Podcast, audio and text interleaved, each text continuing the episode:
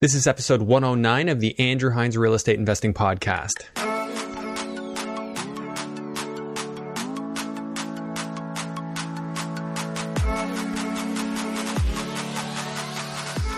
Welcome to episode 109 of the Andrew Hines Real Estate Investing Podcast. Today I have another great episode for you. I have Jon Kepler on the show for the second time. He was on episode, I believe it was 29 or 28.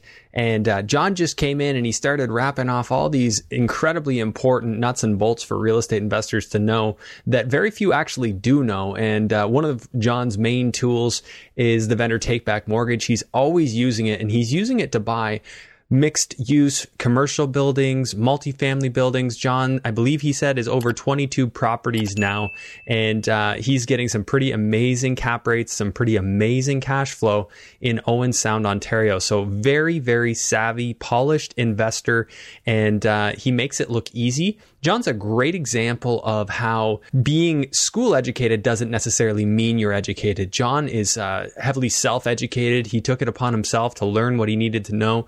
Uh, very few people come off as polished as Jon. And uh, it's no surprise to me that he gets deals done all day long and that people take him really seriously. So, Jon's always fun to talk to. The stuff he said in this interview, uh, sometimes all I can do is laugh just because I, uh, I really do enjoy the, uh, the thought that goes into what he does and how successful he is at what he does. So, true rags to riches story. Although I'm not sure Jon would like me saying that, but he started at Wendy's and he's worked his way all the way up to uh, to being the successful real estate investor that he is today. So you're not going to want to miss this one. As always, if you haven't already done so, make sure that you hit the like and subscribe button below. Hit that notification bell if you haven't already done so, and go ahead and leave me a comment if you're watching on YouTube. If you are listening on the audio format, please make sure that you leave a rating and review on Apple Podcasts so that more people can find this show. If you're new, also it wouldn't be a bad idea to go over to my website, andrew-hines.com and grab a copy of my cash flow analyzer. This will help you to analyze deals. I often use this when I'm breaking down the numbers in the episodes of this show. Okay, so without further ado, please enjoy episode 109 with Jon Kepler. Hello and welcome to the Andrew Hines Real Estate Investing Podcast. I have on the show for the second time, Jon Kepler. Jon, how you doing? Great. How are you? Good. Thanks for coming up. Thanks for having me. Great to be here little day trip. Um, yeah. So we were actually not not too long ago. We met up in Owen Sound. We did a little tour up there. That's that's kind of your uh, your stomping grounds for investing. Mm-hmm. And um, I obviously wanted to do a, a recap because last time we'd spoken on the podcast, you were talking about how you just moved down to uh, St. Thomas not that long before, right? And uh, you know you wanted to be in the thick of things, get your uh, your house at less than the cost of replacement, which I, am a big fan of. Oh, thanks so. for remembering that. Yeah, yeah, yeah absolutely. I, I, resonate with that a lot. So, anyways, mm-hmm. why don't you just give an update on like what's changed since the last time you were on the podcast for you and your investment strategy, and, and what are you up to now? Well, it took a little while to get situated. We uh, moved in, got settled, um, had a, a small um, refinancing of my home at the six month mark as well. I, I got some short term financing on it. Um, a vendor take back. Did you? Actually, we, we, on your we home? talked about VTBs. I did. So we got a short term VTB just to get the deal done and then do some reorganizing afterwards. Yeah. So, um, so that was let's call it a distraction. Um, yeah. You know, six months in, we had to move some money around and kind of get that sorted out. So that um, was my focus. Therefore, in that six month period, we weren't buying apartment buildings. But then we got back to it in 2020 yeah. and uh, bought three more in Owen Sound, and we're continuing on. Okay, so yeah, you know what? It's funny. Somebody just mes- mentioned to me um, that they wanted to know more about VTBs. They wanted to know more about financing, VTBs, implications, all that stuff. So I just got that because I, I, posted today uh, that I wanted, you know, what do you want to know about? So I, we should definitely dig into that some more. Um, so you're back at it in Owen Sound. And uh, are you still pursuing the same strategy? Are you still getting vendor take back mortgages um, every time you do a deal? Absolutely, the same thing. Um, you know, before I started in my career at all, I would hear uh, podcasts. I'd hear Americans saying um, that they had done good deals, and I, I've, my whole career, I've mm-hmm. wondered if the best VTB deals were in the past, and then uh, every time I wonder that, I'm I'm proven wrong. Um, just I've, I've, been worrying about this for 12 yeah. plus years, but uh, they're continuing on. Okay. And you mentioned to me that you're still finding a lot of deals just through people that know you. Is that is that the main way you're finding deals or are you finding them on the market too? It's about 50-50 right now. Yeah. yeah. Sometimes things will lag on the market or there's just it's so interesting with listings, especially in Owen Sound, because you don't get um, with multifamily, you don't get the crazy multiple offers and the incredible interest, right, uh, on some of these properties at first. So some of them do lag. There'll be a problem where other investors just aren't equipped to handle the problem, and I'll come in and I'll be willing to take it on at the right price. Yeah. So yeah, you would think that we might miss uh, miss all of the deals or refuse to accept some of the deals that are listed, but it's about 50-50. Okay. So you you've pretty much across the board are still getting VTBs so on on everything. Um, yeah, I I say about 50-50 for that too, but it's actually yeah, it is on almost everything, isn't it? Two thirds maybe right now. That's incredible. Yeah. So you just go in with the expectation because I don't think most people think that way. Mm-hmm. And so when you're working with realtors, they probably already know who you are, and even if like the listing agent will know know of you. yeah, typically. they, they know I asked for a VTB last time. Yeah. so it's similar realtors listing similar properties. So they're usually um, like what's what's your typical target now? Like what are you trying to get? Uh, so we have a, a 14 unit building that's uh, at the lawyers right now, so closing shortly um, before this airs. Uh, though I still like small buildings. I think uh, triplexes are probably my favorite size actually because you don't need an AACI appraisal. There is a, a robust market for them if you were to sell, so they appraise very well. Yeah. Uh, they appreciate very well. And I know some people they want to buy uh, one or two small buildings and then they consider progression to be getting into bigger and bigger and bigger properties.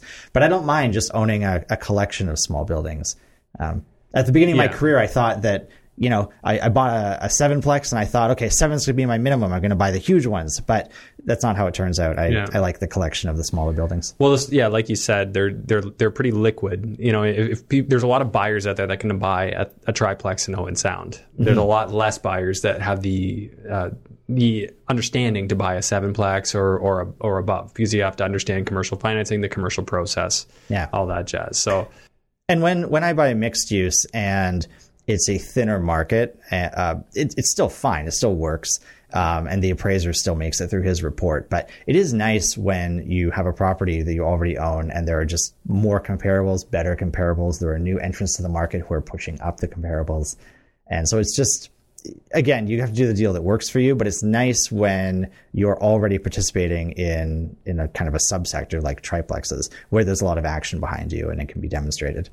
So you're saying you like triplexes, you're in them, and you know a lot of them are transacting, and it works well. Exactly. Yeah. Now I, I know, like I've been around, see some of your properties. You have some, you do have quite a bit of mixed use. So Mm-hmm. as what's well. your strategy with that? Knowing that you know, especially now with the lockdown, you know, retail business that's non-essential is hurting. Mm-hmm. Is that affecting you? You know, are you looking differently? Are you trying to convert them to residential? Like, what's the play on that now? A very important question, very timely, and we're not uh, we're not pivoting or uh, worrying as much as people may think. We've had no substantial trouble with. We've had no um, incredible non-payment where you know we've come and changed the locks on a commercial tenant or anything like that. Um, we've worked with everyone.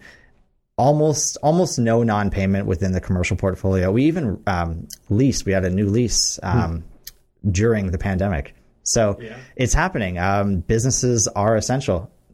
Okay, so there's a lot more. There's a, there's a lot of businesses that can fall into the essential. I guess if you're you know serve if you serve some food, you can you can fall into essential. Um, okay, so what's your typical type of tenant? Well, first off, how many commercial units are we talking that you have across Owen Sound? Uh, just a room. I think it's uh, about eight or nine right now. Eight or nine, and what would the mix of tenants be? Like, give me some examples. You don't have to tell me specific. It's a more interesting mix than you think. Um, One I like to mention is the collections agent. Uh, I don't think he's going anywhere, and I don't think he'd mind me, you know, saying that we have a collections agent as a yeah, tenant in our not? portfolio. So that's great. So he, he's going to be fine. Um, we do have a little bit of foods. We have a takeout restaurant. It was planned as a takeout restaurant, so that's better than uh, betting on a, an entire dining room that you can't have. Yeah. Uh, we have um, one or more nonprofits. Um, we have one company that uh, basically does dis- dispatch. Um, so they they do need a little bit of office space. It's just a small office space, and they're kind of uh, running the rest of their business from their little kind of call center Okay. And uh, an, an art gallery. Um, just a, a broader mix than you would think. Everything from you know a bit of food to office to nonprofit, um, all across the board. Everything that you'd find in a community. okay, so looking forward to other multis, like when you buy them, what kind of value do you put on the commercial element of your purchase? Like, I think a lot of people think very simply in terms of residential. It makes a lot of sense to them to buy, say, a fiveplex or sixplex or a tenplex. But the second you throw in two commercial units in there, myself included, I don't always know or have a mental picture for who I would put in there, what kind of value or what kind of approach I should take with those commercial units. Yeah, that's understandable. I I wondered about that as my career progressed. Um, when we had exactly one commercial unit, I felt that that I, they it had to work, or I would have payment issues myself, right? So I really took a gamble, and um, of course I did my due diligence, but that one really had to work. Beyond that, I've always just understood that as we grow, if we have a little bit of commercial trouble, that's okay, and it's going to be covered mm. by the residential. Yeah, you've got it. So you're offset. So do you like buying commercial, or is that just something you'll take if you have to? Still a bit of a guarded answer for me. Yeah, it, I, I, like how you said take if you have to. I, so I, we've just done well. You can't argue with the with our track record and our spreadsheets. Though I I've always wondered, you know, I don't want to over over uh, I don't don't want to load up on too much commercial. Don't want to have more than I should. Don't want to be affected. Don't want to be overly affected if you had major commercial problems. So let's say half your commercial portfolio had a problem. You'd want to be able to stomach that, right? You'd mm-hmm. want to be able to rely on your apartments. So again, it's something I'm always watching, uh, but it's continued to go well. Mm-hmm. So you you can't argue with uh, with the fact that things are continuing to work, even in the, the second year of the pandemic. Yeah. the second year. Yeah, yeah we're, we're coming coming up onto uh, yeah that that ugly anniversary. Mm-hmm. Um, yeah, okay. So so what would you like? Say you were looking at a five five unit building with a main floor commercial. Uh, so four residential, uh, four commercial. How would you value that building? Did you say uh, four residential, four commercial? So four residential, one commercial. One commercial. Okay. Uh, so one. I mean, we all have our pet formulas, right? Yeah. So one thing that's nice is when um, you have a three story and, and only the first floor is commercial. Yeah. Um, so, you know, 33% commercial rather than 50 50. So some of it comes down to square footage. If we're talking, if we're kind of presuming that each one of those rents is thousand dollars. You know, the apartments are each thousand dollars, but then the storefront's also thousand dollars. Mm-hmm. Uh, I would just make sure that I get a slightly better cap rate and ask for a VTB. So, what kind of cap rate would you be looking for? Well, I know that I can get it appraised for around seven, so I'm just trying to beat seven.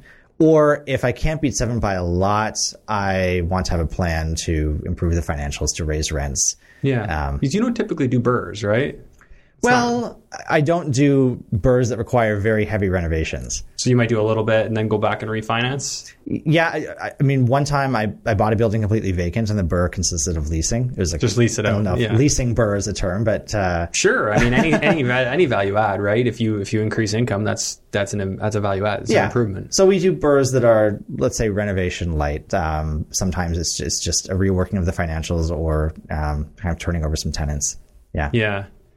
So yeah, yeah, Jon, if you could just recap for us, like I know we talked about it last episode, but if you could recap uh, what the VTB is and how you use it in, in these different projects. Obviously, it's uh, it's something that not a lot of people are actually making use of, and you're doing a very good job of it. So let's not let's not breeze by that. Let's just uh, kind of dissect it a little bit. I, I appreciate that. Yeah. So a vendor ta- a VTB is a vendor take back, so a, a, vendor take back mortgage, and what that means is that the seller of the property is going to loan you some money towards the purchase of the property. It's usually structured as either a first mortgage, a second mortgage, or if you're fortunate, you're a good negotiator and you have a relationship with the vendor, you can occasionally get it as a promissory note. But uh, yeah, is that what you did on your house, or is uh uh, that one happened to be registered, yeah. though I, I, have had a couple others. It's usually with a vendor who has sold other properties in the past. It's a little easier to. So they know you. Yeah, yeah exactly. Yeah, yeah. you have got uh, you've got that personality in in uh, in Owen Sound. Everybody knows you. Everybody uh, everybody has a you know a mutual respect for you, and uh, I imagine that helps you do business a lot there. I, I appreciate that. I've, yeah. I've, done my best. Um, yeah. yeah, even but even when it is registered, I mean, I, I've I had a vendor recently tell me flat out that you know, it's registered. I mean, they do have recourse if something were to happen, but just the size of it and the terms of it are still based on them watching me for the last few years. Oh, yeah. Yeah, like there's people that are going to give you more aggressive terms because they believe in you. They know they know that you're probably not going to be trouble. So that's why yeah, reputation is so important in this game. Exactly. Yeah. Um, is there any particular reason that you haven't tried to do this in St. Thomas? Not to get off track here, but I'm just curious. No, that's a very fair question. I always wondered it. It in our business every year we ask ourselves when we're going to go ahead and start a second hub. It just hasn't been something that we need to try and justify. I thought uh, the market in Owen Sound might dry up a little more than it has. Or our ability to negotiate VTBs could possibly dry up, and so we are always ready to start a second hub if needed. But it just hasn't happened. Um, and when it does, it's going to be extremely purposeful. So even though we live in St. Thomas, I may or may not choose St. Thomas. Well, yeah, why would you? Uh, because where you are now, the numbers have been great, and you just had last year like a 17% year over year increase in values on average. Yeah. So, I mean, that's pretty darn good for your portfolio. And I'm sure that you've seen quite the boost to your net worth. It's it's it's it's hard to count. You you almost want to uh, update your net worth statement every month at this point. yeah. That's a good feeling, right? You're making money while you sleep, cash flow and appreciation. Whereas I think Owen Sound was traditionally just more the cash flow market, not really the appreciation market. So, yeah, historically, very much so. Exactly. yeah, so things have things have changed there, and I th- I like really like that area, which is you know why we've talked about it a fair bit, and we met and and, and looked over there. I I think that it's got an incredible future, and I think a lot of people are going to be moving up that way just because it is still more affordable, just naturally, right? In terms of like a typical deal, let's let's walk through a recent purchase, and we can talk about the VTB, how you structured it, and uh, and go from there. So. At the 14 units, is there a VTB on that? Uh, there is. Um, So that that one happens to be a second mortgage. So I've done first mortgage VTBs as well. Yeah. So uh, again, I don't know what, what direction we Oh, want to we'll, take we'll this take in, this one. Let's let's go ahead and, and go through uh, go through this one, the 14 unit building. I think you know it's fresh. So, Sure, sure. Um, so 14 units, all all residential, or there's a mix of commercial in So there. it's 11 residential and three commercial. okay, so let's write this: 11 res, three commercial. And uh, what did you end up paying for that one? Uh, 1.3 million. What do you typically? I know you told me this before. Um, what's your typical per unit rate that you're trying to get? Uh, in terms of rents, No, like in terms of what you're willing to pay. I know, like Oh, okay. in Hamilton, or people are paying like 200 grand a unit. yeah. So I, I don't really want to pay much beyond 125. I'd like to pay a lot less than 125, but I I also have a uh, I have some conviction in terms of where the market is going. Yeah, of course. I think we both know that market's going to probably go up. And I think a big reason for that is inflation is, is just going to do its thing. Uh, people are not going to be able to afford living in the Toronto area. Hamilton even is getting out of price range for a lot of people. So I, I think it's a natural instinct to look outward. And from Toronto, Owen Sound really isn't that far. Uh, you've got Barrie, uh, which is uh, obviously quite a bit more expensive. So I think that this is in that, uh, you know, you could work from home and come into the office once a week. People might actually start moving out that far. I, I don't know. Uh, if, if that's the case, they might move halfway and push other people out to Owen Sound. Yeah, interestingly, the position from the mayor, council, and I imagine city employees is that um, Owen Sound has recently decided that they want to be the, um, I think they call it the telecommuting capital of Ontario. So Okay. I, I believe there's marketing materials in process. I, I'll have to review and I'll have to see how, how far the city of Owen Sound takes Yeah. that. But uh, I just think it's natural. Like it's it's like you talk about cost of replacement. I think a lot of what you can still get in Owen Sound is roughly around cost of replacement. oh yeah, it, yeah, even below. Um, Which I mean, that can't stay in a growing economy. That just can't stay. Like No. people are naturally going to flock there. Like, well, my my dollar goes further here. yeah, I need to be in Ontario. And so we've talked about um, in an employment situation there. I mean, there's not a, a whole ton of industry right in Owen Sound. Of course, you got Bruce Power that's not too far away. Um, we're going to get back to this case study in a second, but just kind of giving some context here. What else is going on in Owen Sound? Well, I think your view in terms of employment and that sort of growth is very much dependent on whether you're considering the pandemic and whether you're looking relatively short term or longer term. There, we would mention kind of quickly in a larger paragraph previously about how Owen Sound had a relatively large, a lot, relatively large healthcare sector. Mm-hmm. Though I think more recently, everyone is kind of doubling down on their research in that regard. You know, ex- how many people do we have working, and even down to Airbnbs. Um, Yeah. You know, you you have Airbnbs that you can't necessarily rent out to the vacationing public right now, but you can rent them out to healthcare employees. Yeah. Who need places to stay? So, so I think Owen Sound's healthcare uh, sector has always been fairly robust, but there's um, there's an extra spotlight on that right now. People are really focused on that, and um, Yeah. and again, you have to watch the language you use, but people are relying on that and taking pride in that, and kind of relying on that for a bit of growth. Not that you know you want to take too much pleasure in people getting sick, but the, Well, no, the healthcare is important though, and, and you're you're the hub for the area. I mean, Owen Sound would probably be the biggest hospital in the area. It is, yeah. within an hour's uh, drive, probably. Uh, More, more than an hour, yeah. It's, Yeah. it's a regional health center. If you're too sick for um, for the Owen Sound Hospital, then you get uh, airlifted to London. Airlifted to London, yeah. Yeah. Mm-hmm. So, so that's a that's a big thing. I mean, and, and so that obviously is going to keep people there. It's going to constant like people go into shop. They, you have a mall in Owen Sound, and not open right now, but uh, but that you know obviously is going to be coming back into play. Yeah. Okay, so lots of stuff going on there, but I mean, I go back to this debate a lot, and I think these markets will naturally just, it doesn't depend so much on industry. It doesn't so much depend on what's going on, although there are things going on in that area. Uh, you know, particularly, it's a really nice area for hiking and for beaches and all that stuff too. Um, So on top of that, it's just cheap still. Uh, and, and as long It as is. as long as relatively it is cheaper than the other markets, I think that people are going to continue to push that value up a bit. Yeah, and the difference between Owen Sound and other markets seems to to continue to increase. I mean, even on cap rates, right? There there are more cities outside. I'd say almost outside of the GTA. Well, London's firmly outside of the GTA. London, Yeah. Windsor. Cap rates are coming way down, and they're not to the same degree in Owen Sound. Yeah, your cap rates are staying up. Yeah. So you're still able to find seven seven percent cap rates on the market. seven seven easily. What, yeah, what I said earlier was um, I don't ex- I don't necessarily expect the appraiser to to buy into Yeah, a cap rate so of, you could of find less yourself- than seven. But yeah, You could find yourself an eight cap to, bu- to buy. I still can. Yeah. Yeah. Yeah. And come to think of it, I, ha- I have appraised the triplex for a 6.5 cap as well before. So it, you know, in that range.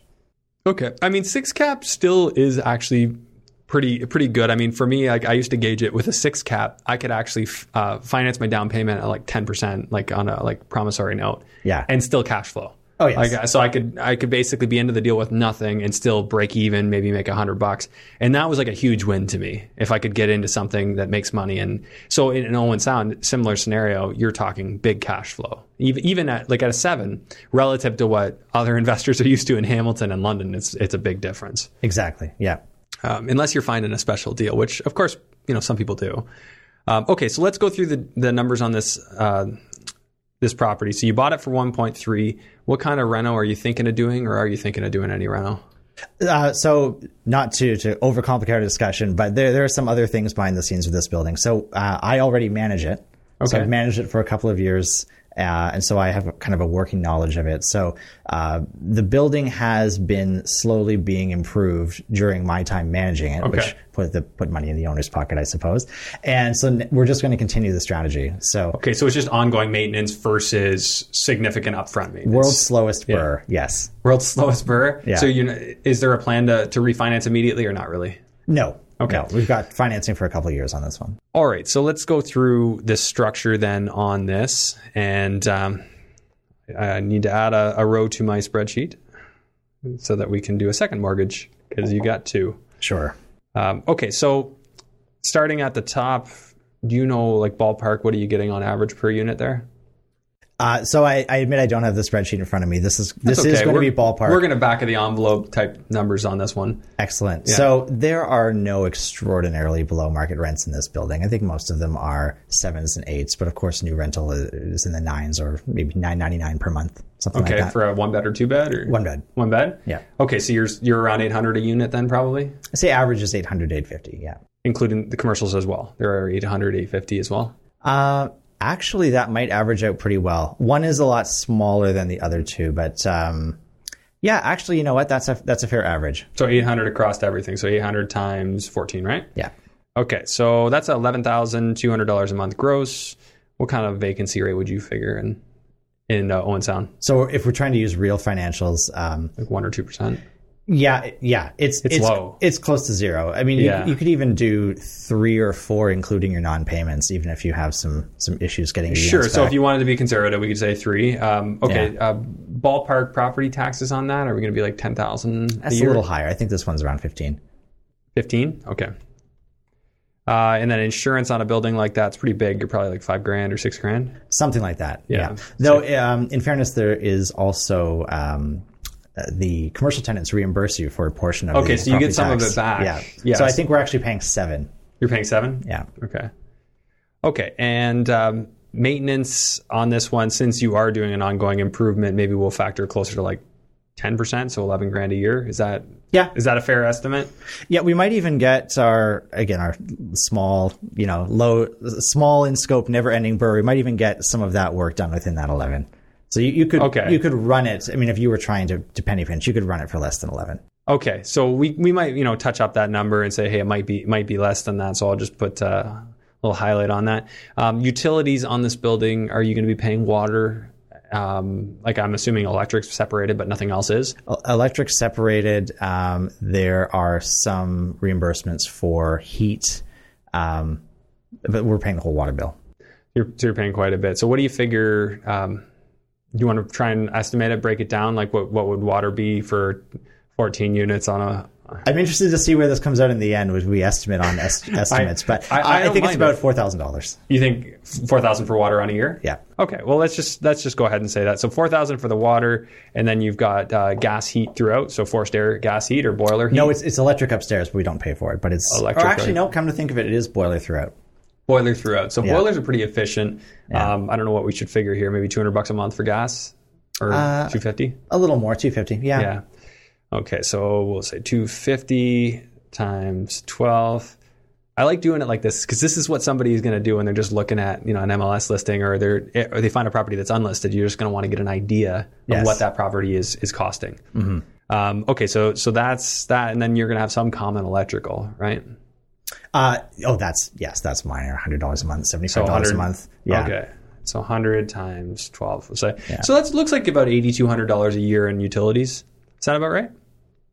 Reasonably close. Yes. Reasonably close. Eh, yeah, we're not going to be perfect here. We're, but we're not trying to be either. yeah. In, Um, in my own defense, I wasn't sure what property we were uh, breaking down today, so we could have just easily broke, broken down a triplex. we, we might break down more than one, so we'll Sure. see here. Uh, I always Sure. just play it by ear with this stuff. Um, for management, are you paying? I know you have your own internal uh, company that does management. Yes. So, are you paying? Like, do you want to factor something here for some of your employees' wages, or do you want to just? So it depends. Yeah, you, you can count it differently depending Yeah. on who's asking, right? Uh, for my own internals, I'm comfortable with zero because I know Yeah. I have a, Okay. a separate. no, I'm good with that. I'm Yeah. good with that. Um, I do that too when I'm looking at it for myself. I know I'm not going to pay anything, but I will factor in like a miscellaneous charge for just miscellaneous expenses related to management, Right. if that's going to come up. Uh, on the other hand, I'm losing something like six or seven hundred dollars a month uh, in uh, real, you know, to my bank account management fees uh, because as a manager we got paid, and now as an owner we don't get paid. Oh yeah, yeah, yeah. You're giving Come up. to think of it, You're giving up some revenue to own the building. Yes. Interesting. Okay, but we'll we'll, we'll hear with the motivation shortly here because I'm sure the numbers look great at the end. Uh, lawn cutting, snow removal, garbage removal. yeah, that that this building is well set up for that. There is uh, a little bit of um, snow removed from the sidewalks uh, at the front, but the building has no grass. It has no large parking lot. Um, what else did you say? Sorry. Oh, so lawn cutting snow, well. lawn- yeah, no, no, m- virtually no snow, absolutely no lawn. It's uh, it's set up well. So, all, all my so- other buildings on this street on Second Avenue East, it's the same thing. Oh, sometimes they have parking lots, but you know, doing the work on a parking lot, if you're fortunate enough to have a parking lot, is also worth it. But Yeah. this one doesn't have one. There's no parking lot, No, so no parking to be offered. Right. Or can they park on the street? uh, they can pay for a municipal parking pass. Okay, and that's not a that's not a deterrent. People will still rent easily with no parking. Yeah, it, it's. I mean, everyone would prefer parking, Mm-hmm. but uh, people are willing to buy the the municipal passes. Um, parking is always a bit of a situation downtown. Uh, kind of decade in, decade out, people always Yeah. wish there was more parking, but at the same time, it is what it is. People are used to it, and uh, Yeah, as long as the within it. market's cool with it, like that's the that's the key, right? If the, if the market won't have it, or if you can't rent, then that's the issue. But you know your market, you know they'll rent. So It's, it's not a case of Yeah. me having no parking and then my competitors Yeah. in the market having lots of parking. okay, so no snow, no uh, like just a little bit of shoveling, which you can leave to the tenants. Yeah. and then garbage removal. Are you going to have a, a garbage bin, or are they all just taking it out to the road? At this building, they, t- they take it to the curb. okay, and do you feel like you need to budget anything in case they're not doing a great job of that, or not really? Uh, that does happen from time to time. Actually, this property's been pretty clean. It seems that the more yard space, the more well, you know, the, the the more open space a building has for garbage dumping, the more it attracts garbage dumping. This this Okay. building fortunately doesn't have you eliminate it. it doesn't, it doesn't have the physical Yeah. space for illegal dumping. Therefore, it seems to happen less. Yes. That's awesome. Mm-hmm. Okay, so we're just going to go ahead and zero that out. That's rare that you can just zero that out altogether. But Mm-hmm. um, these are the things you start to look at as an investor. What can I? Uh, what it's can I fascinating do here? once you yeah once you have some experience and you learn that you know this property gets dumping this other property doesn't it's some people don't like talking about the grimier aspects but i mean we Yeah. signed up for the game and Sure. uh, yeah, it's interesting regardless Nice. Um, okay, so looking at the numbers so far, you said uh, 1.3 is what you paid, right? Yes. Okay, so let's just go ahead and. All right, so cap rate wise, unless we've made a mistake, uh, some of our assumptions might be off here. Uh, I've got uh, 5.6% cap rate. Does that sound right? uh, i'm probably working hard not to to juice the income on the building give you a false number it, Yeah. uh, it's likely i'm i'm likely several higher. thousand low on income yeah Yeah, so maybe it's more like 850 on average, which would put you over a six cap. yeah just 6.1. So we might even be off a little bit still, but let's just assume that for the second.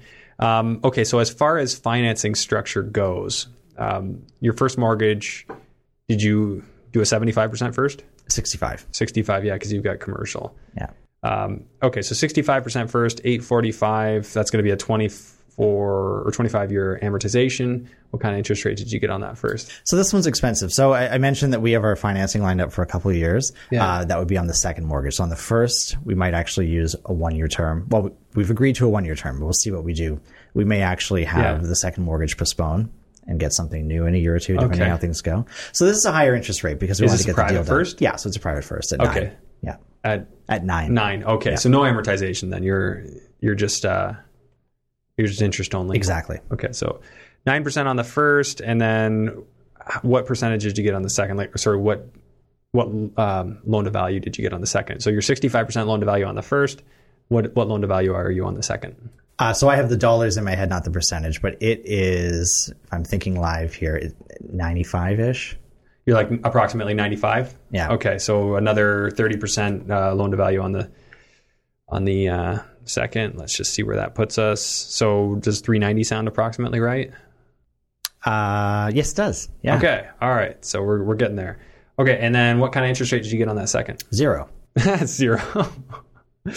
okay. So you're not making any payments at all then. No. All right. So that makes your cash flow easy. So it's a simple spreadsheet, at least at least on one line. okay. So with an interest only first uh, at nine percent and an interest only second at zero percent, your total monthly debt service is uh, six, uh, sixty two twenty one eighty four. Does that sound about right? That actually does sound about right. Yeah. Okay. And you're going to be getting a cash flow. It looks like on here a 381. So I suspect we might have made a mistake in our average rents. Yeah, I think I yeah. I, I, again, you know, the worst thing you can do is overstate numbers, right? So I I need to truly add up what the average rents are Yeah. at the building. I mean, again, on new Yeah. units, we're getting almost a thousand. I, I can't recall Okay. from memory the commercial. So you're naturally going to turn those over. It's going to grow. Your commercial might be a bit different. If Yeah. it if it happens to be 900 uh, a unit on average, then your cash flow is 920 dollars a month. what And cap rate would that work out to? That would work out to be a 6.59. We're closer to that figure. Getting closer to that. So yeah, you're probably in this ballpark. And then plus you have you have upward trajectory as you turn units over. yes. Yeah. Yeah. So, I mean, no matter what, you're, it's hard to say you're you're losing here, and we're going to see why in just a second. Of course. Because you're really not putting down that much. Uh, so let's just see what uh, what the total uh, down payment is. And it's it's certainly vital to create these spreadsheets and do this work at a moment in time right so Yeah. you can't you can't just go in without reviewing the numbers and kind of hope for Yeah. the best but at the same time especially with a larger building like this where there's always something going on it will be just that a moment in time so even three months i mean you know as we're talking about this i'm thinking about how we have two units that we've turned over. Yeah. so again we've talked about average rents today to keep it simple but in terms of what Mm-hmm. rents are market what rents are not we have two new market rents in the building right so Yeah. one, one just moved in one's moving in um, next month Yeah. So you're And- naturally going to be you're going to be increasing this right up. yeah and every I like quarter that. every quarter something good happens and you have so much cash flow in your portfolio as it is. It's not like that that hurts you to have a relatively low cash flow on this initially when you know that it's coming up over the next the next little bit. exactly yeah, that's that's uh, a no brainer in my opinion. So kind of looking at how this this return breaks down, so you'd you'd probably have roughly um, we'll call it on a commercial like this five thousand in legals to close it. Um, yeah, actually. Between all the lawyers, you've got the lawyers for the lenders as well. Yes. So there's a lot of lawyers involved. So I would say five grand uh, for for all your legals, which is more than like the seventeen hundred you'd normally have. yeah, because you're paying the other side as Yeah, well. yeah, yeah. that's the frustrating thing with all those. And then Yeah. every time you do private money and they register it, you've got another lawyer, and then you pay your lawyer to register it. That's Yeah. why promissory notes are nice when you when you can get those.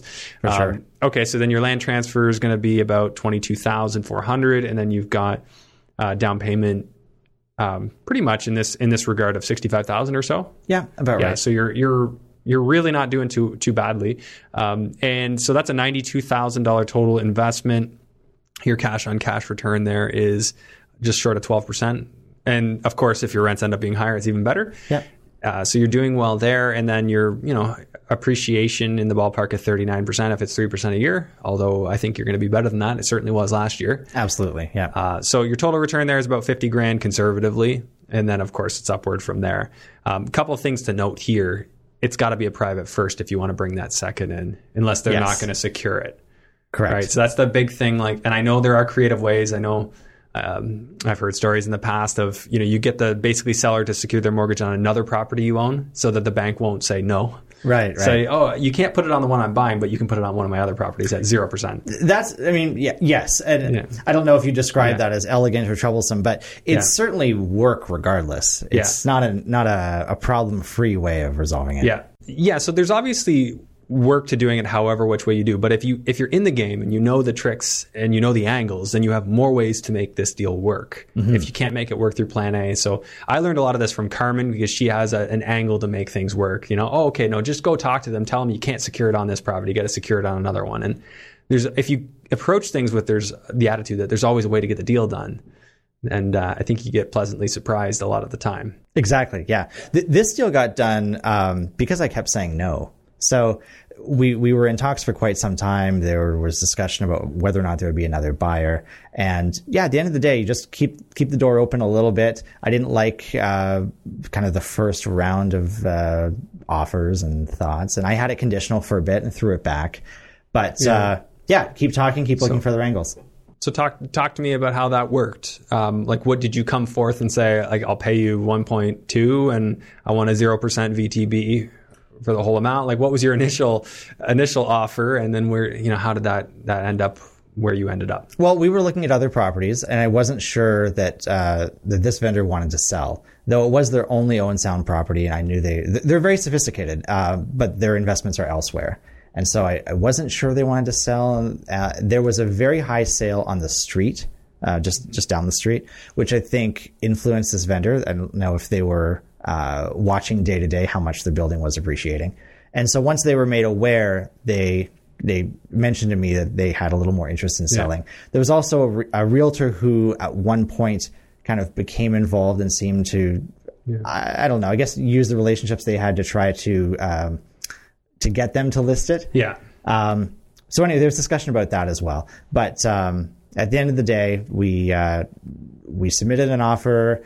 Kind of, it was a little high. Um, I, feel like I'm, I'm going a little off track here, but it, it basically, not. No, basically, due, due to everyone kind of working on fresh information, like, wow, we can't believe this high appraisal. Wow, uh, the realtor's really saying this guy should sell. Just lot, lots of, um, lots of communication and excitement all around led to the wrong deal. And so I got a conditional, uh, kind of, you know, subjected myself to a cool off period, said, no, this isn't going to work, threw it back, waited, and then Yeah. the right deal came. so you offered too much. Yes. Okay.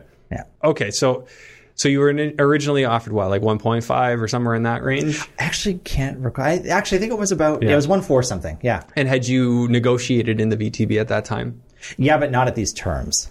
Not at the zero percent interest rate, Right. So how did that come up? You're just like, no, this isn't working. Like, I need to get it at zero, otherwise, I can't. I can't do this deal. we spend a lot of time uh, our you know we real estate investors we spend a lot of time talking about what our angles are going to be and uh, trying to tailor things to a vendor right uh, consider the other person's perspective frankly i think in this case it was the vendor considering my perspective there was enough back and forth that uh, they did a good job on me they really distilled down what the nature of my objection was Okay, and, and the nature of your objection was, if you the nature of my it? objection was cash flow and not wanting to pay too much for a VTB.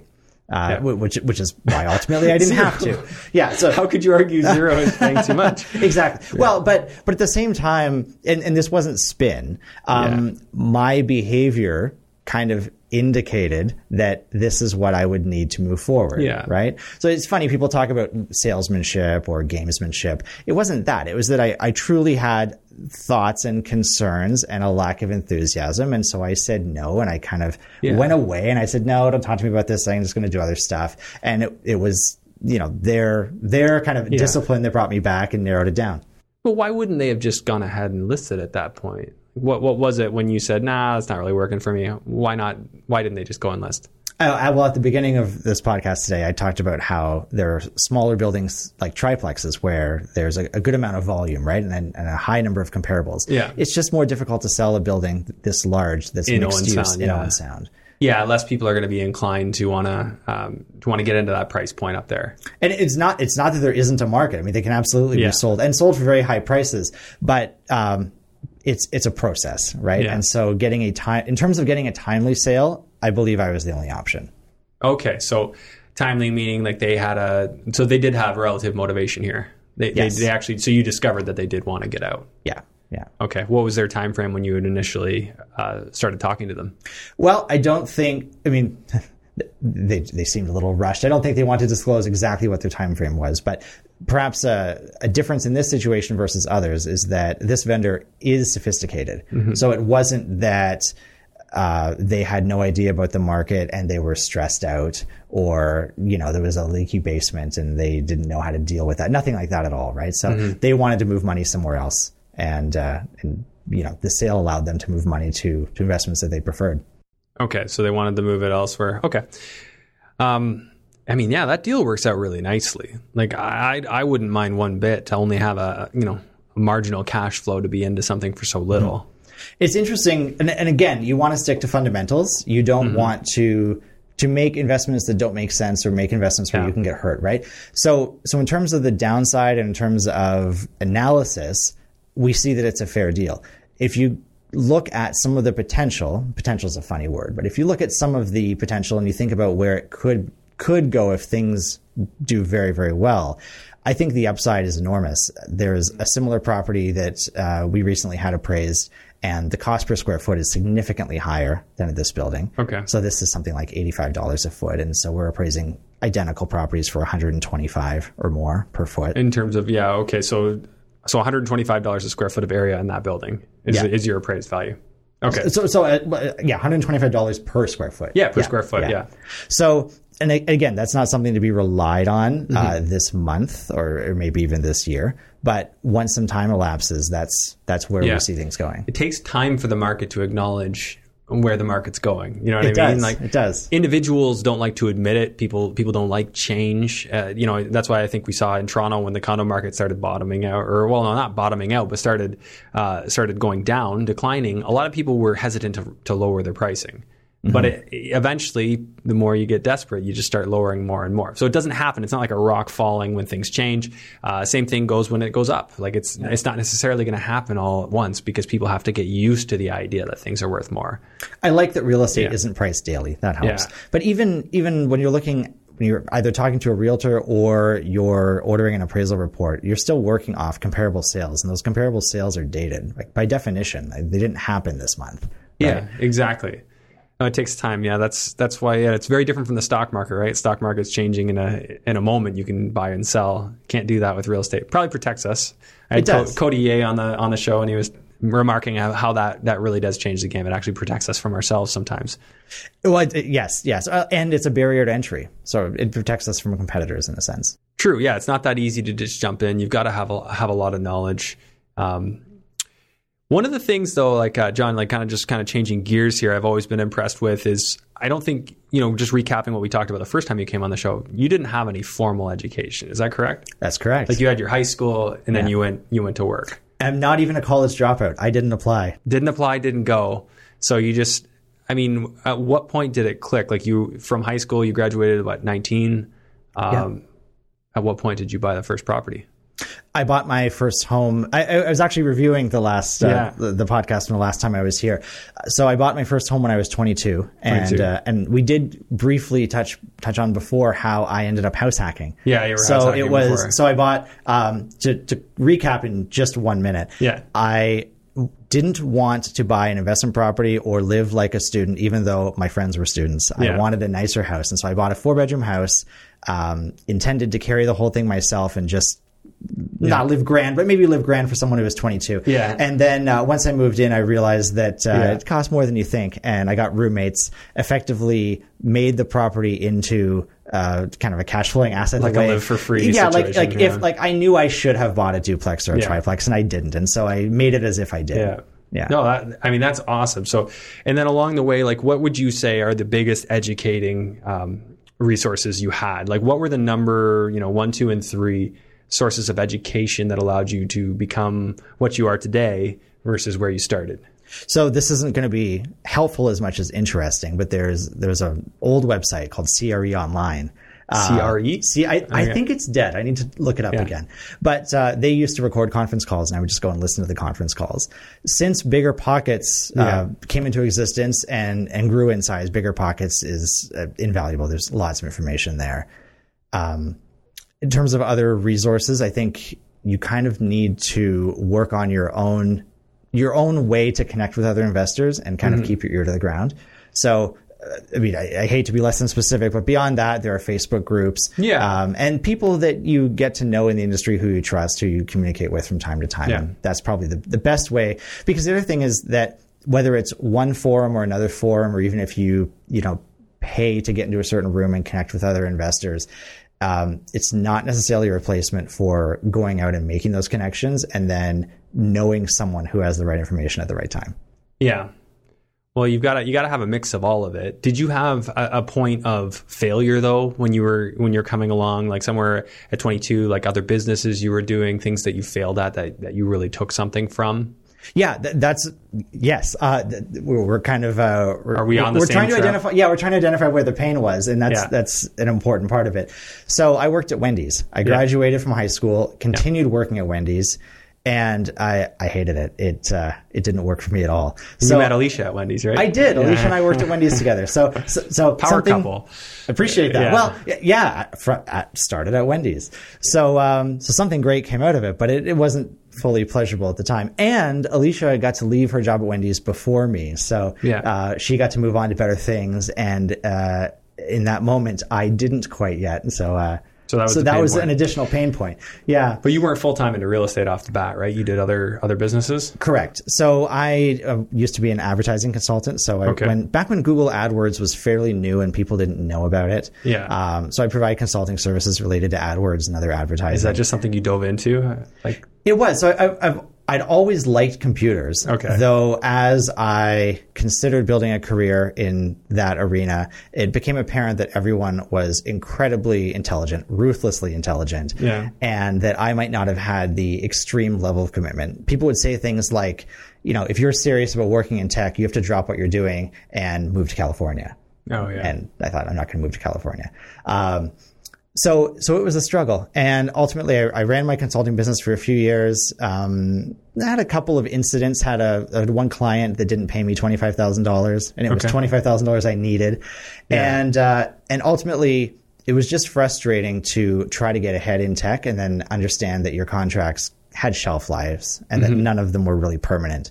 And so I, instead of having kind of unforeseen failures, I then kind of planned some of the failures. And so I saw when this one, Yeah. one contract was going to go and I, I had some lead time. And so that's when I got into my first apartment building, first purpose built Okay. building. So just as, again, another one of my big contracts went right down, we purchased the apartment building and uh, just transitioned right into real estate. Okay, so you transitioned uh, right into um, right into working full time in real estate. And what was it? Was it because you had the house hack and you were living pretty lean that allowed you to just start focusing on this? Yeah. So my personal expenses were maybe even in the hundreds rather than thousands Yeah. at that point. Um, we shouldn't say expenses, bleed, right? Your bleed. Uh, yeah, sure. Uh, so, so yeah, so it didn't take a lot of real estate to cover that off. Yeah. And all of a sudden, yeah, then you're in business and then you can just focus on what it is you need to do, even if you got to stay lean. So this yeah. is why the best time to do it is when you're young, because then you don't have those high standards. Once you've lived in a nice place and, and, uh, enjoyed a Rolls Royce, you don't want to go yes. back to a Honda Civic. Yeah. But if you can start off lean, and I've seen it so many times with people who've come on this show, it's because they started off lean that they had the ability to, to really dig in, learn what they needed to learn and then grow. Yeah. yeah. I, uh, you know, I don't think this is a skill I'll ever use again, but I think at the time I actually did a pretty good job not balancing it because you do have to go lean. So you don't balance your leanness, you focus on your leanness. Mm-hmm. But I did do my best to, uh, live well on a budget. So, mm-hmm. you know, um, buy quality clothing, wear that clothing for as yeah. long as you can until you wear it out. Um, I, I, don't have other examples prepared, but uh, I, you know, I did drive a luxury car. I had a Lexus at the time, yeah. but uh, but if you look at my Lexus ownership from beginning to end, the cost of it was actually pretty reasonable. I try yeah. try to look for value wherever you can. Yeah, you can right? find value. Like you don't need to. Like I bought a,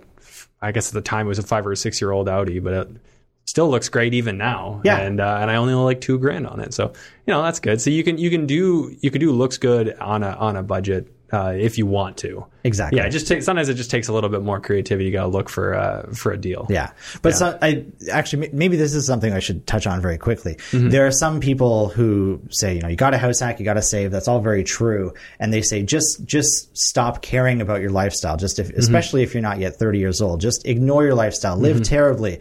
And I couldn't get myself there. No, I don't think that that's that's necessarily for some. That's okay. Yeah, but I think you got to enjoy every day. Like I, I'm actually grateful that Jordan actually kind of pushed me to want to enjoy the nicer things in life a little bit because, I mean, my my uh, mom immigrated to Canada like uh, Dutch family, they had nothing. Like they came to Canada with absolutely nothing. So my grandma made their own clothes. So so we didn't have that need to have nice things thing. Right. Um, you know, it, which is a nice thing in one hand, but then on the other hand, because we never really did fancy stuff or took fancy vacations, I kind of hadn't had that experience yet in life. Mm-hmm. So actually, that's one of the things I'm very fortunate for to have met Jordan, and we kind of did a lot of those fun, cool, nice things. But yeah, I had a very, I, I had a uh, extremely, extremely modest upbringing, and so uh, yeah, once I was in my twenties, uh, it, it was it was not something that I was able to continue for another ten Time years. to live it up. Yeah, a little bit yeah. anyway. Yeah. So you brought you bought some nice toys. I know you got the uh,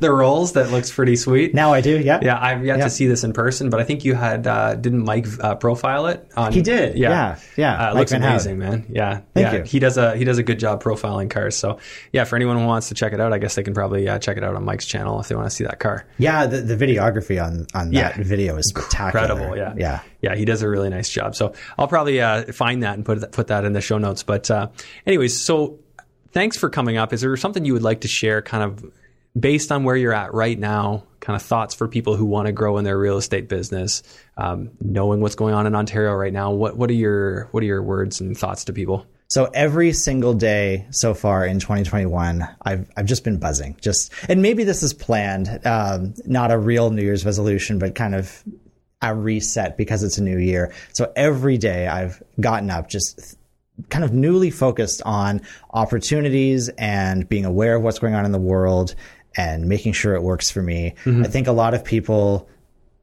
if they're not anxious, um, they can find an excuse to be anxious. They can find a friend or colleague who's anxious. Sure. And I just think that right now it's more important than ever to control the information that comes into your mind and just act purposefully. Yeah. And, and I, I, know discipline doesn't always sound like fun, but, uh, you know, discipline is freedom. And I think that now is the time to really focus on what moves you really want to make, where you're really going to go. Um, and that doesn't even mean uh, risk off. To, to a certain degree, it means risk on. Yeah. Um, buy investments that work for you. Watch those investments. Ensure that yeah. those investments go through. People have made um, not to go off and talk about the stock market, but in 2020, people made some pretty incredible, incredible stock market plays, and they made those plays because they were watching and yeah. they were paying attention. And uh, I think, especially now, the more you take in the right information, exclude the wrong information, and just really focus on your own business and your own returns and, yeah. and, your own operations. I think now is the time where the people who do the best job at that are going to have extraordinarily outsized returns compared to everybody else. Yeah. So tending to your business. Yes. Yeah. Yeah. Yeah, absolutely. You got to be paying attention. There's Even, it's such an easy way to be passive, right? Especially when yeah. you're already established. You don't need to be super aggressive with things. But if you're not paying attention, you miss opportunity. And I know it's also energy intensive and that Mm-hmm. much of life is about energy management, but you can find enthusiasm, especially if you remind yourself that now is the time. So na- now, maybe some year you can Yeah. rest on a beach or not worry so much, but now is the time to be especially aware. And, uh, Mm-hmm. and if you, you, you know, if you consider that now might be, and again, not to, not to uh, not respect the the tribulations that some people are going through, but now is a time when fortunes are being made, and it is the time where you Yeah. you actually have to to pay attention to get the result. Yeah, and I think I think that's definitely true. Like, there's always somebody you know within uh, one kilometer of you that's making a ton of money in real estate, for instance, and Yeah. probably a lot of other things too. So there's always an opportunity. Do you have a specific goal that you're trying to reach? Because I think you're at like 23 properties now, or something like that. Yeah. Uh, how many are we at? Uh, Twenty two. Yes. 22. I Yeah. thought this would be 23 as of this closing, the 14. It might could be wrong. I don't know. I know we So- talked about this before, but yeah. Yeah, I think I think this is 22. Um, Okay. In terms of, sp- of specific goals, um, I one thing I, I think I've I don't know if I mentioned it here on your podcast, but one thing I like to do is play with the exponent function on my calculator. Yeah. And I know that's we- it sounds like a weird piece of advice, right? What's my best advice for someone? Well, the exponent function. uh, but seriously, the goal is to get an, a respectable return every year, year in, year out. Not to make. We, we talked last time about how on one deal, one time, I made ninety percent on my money, and that's wonderful. But that's not sustainable for decades. Yeah. So find a solid return and sustain it year over year over year. yeah, So be consistent. yeah. So I have I have goals in terms of an annual return uh, Mm-hmm. and using the exponent function on my calculator, and the goal is to uh, is to set those parameters every year, and then find the buildings and find the deals to fill that goal. And and so far it's continuing. Uh, we've we've done forty percent um, for a few years in a row now. Yeah. Now, 40%, you're not actually buying uh, with your own money in, in the most cases, right? So, so you're saying 40% just on the money you're actually putting in? Exactly. Okay. But but, but also on it. I mean, once the equity grows, then So you have to you're talking like a return on equity as well? yes. Oh, okay. If you're continuously getting 40% return on equity, you're killing it. It's not going to last forever. Yeah. But it's been going for a couple of years. That's fantastic. I don't know many people getting that because once you grow one year, then it gets that much harder, right? You're going to have to go back and refinance to keep your equity small so that you can keep compounding it and getting really good returns on it. Yeah. This is a uh, limited time Yeah. This Yes. is an in-depth conversation. You really have to wrap your head around this, but return on equity for people listening, like in order to get maximize return on equity, you can either shrink the equity you have in it or you can increase your returns or a combo of both. And I'm Yeah. guessing you're doing that. You're refinancing as you go and uh, and trying to leverage more. So that you can buy- precisely that. Yeah. And, it, and it's it's um it's like the machine that needs to be fed though because Mm-hmm. to continue so if you've you know you make money on your money now you have more equity so to make your return on all that additional equity you have to pursue opportunities to get it Yeah, absolutely. right so you need more opportunities you need more in your hopper Yeah. every single year You got to be networking, meeting people, talking to people, finding deals, Yeah. talking to realtors, all that stuff. and and those th- we don't expect to make those returns decade over Yeah. decade this this is well, I hope you do. I mean, that's great. appreciate, appreciate that I want to make that too. Uh, yeah, that's that's fantastic. Okay, Jon, where should people reach you if they want to uh, learn more or follow you or or reach out and talk to you? Uh, so I presume we'll put the, the link in the description, but um, I'm reasonably active on Instagram, and I still respond to Instagram DMs. That's probably the easiest way to reach me. Um, it- you know, if needed, or if we if there's more of an in depth discussion, I, I can give my email address out to people who contact Sure. me. if Well, we'll just but- leave them the Instagram. They can Yeah. start there, and and uh, I'm sure they'll contact you if uh, if if that's the right way. Otherwise, they'll find you. It, it's a good way to keep in touch Yeah. because uh, you know once or twice a day I'll just hit refresh and look at the messages on there. Yeah, it's a nice way to touch base, and it's it's neat to build. Mm-hmm. Um, small, short kind of relationships with people on Instagram. So you Yeah. know, you, you like someone's story, and then five minutes later, you see they bought a property, and Yeah. in in like ninety seconds of time communicating with someone, you can actually over a year or two kind of get a feel for how they're doing and what they're doing. Well, so and you can kind of see that what they've posted too. Yeah, I mean, I'm not perfect with Instagram in terms of getting back to people, but I try and catch most messages. It gets a little Yeah. hard sometimes depending Yeah. on how many uh, silly, ridiculous things I post. it's it's neat when someone writes a message and saying, "Hey, you know, I I hope you don't mind. I just have a one second question," and then a Yeah. year later, you see that they bought something. Oh yeah, I love seeing that. Love Yeah. seeing that. No, that's definitely cool. All right, Jon, it's interesting as always. You're uh, you're somebody I love talking to because you uh, you know a lot of stuff and you think at a high level, and uh, and I'm sure people are going to get a lot of this out of this. So thank you again. Thank you so much.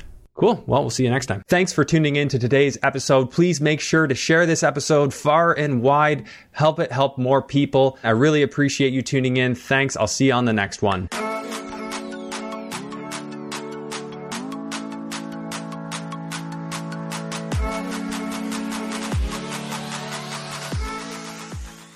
Hey guys, I just wanted to take a moment and give a shout out to a couple of very important local businesses to me.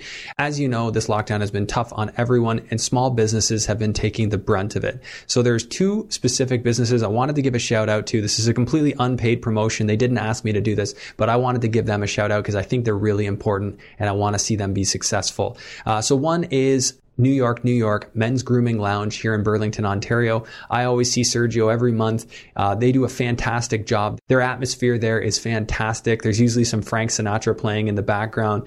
Um, they're a great establishment, even if you just want to go in and have an espresso or have a beer and chat. It really is a lounge and social uh, location, which is just such a unique concept in today's market. Really like those guys. I really want to see them succeed. If you're looking for a fantastic men's haircut and grooming experience, I highly recommend them. The next one I wanted to give a shout out to is Dr. Mike White over at the Momentum Health Clinic in Hamilton. Dr. Mike has been able to help me many times over the years when I've hurt my back. He's a chiropractor. Uh, so I'd be in a position where I couldn't even walk, I couldn't turn. Uh, I was in agonizing pain, and I'd go to Dr. Mike, and usually I'm 100% better within a week. Now, I know it's a touchy thing with a medical service, so always, always, always consult with your medical professional before seeking any form of treatment.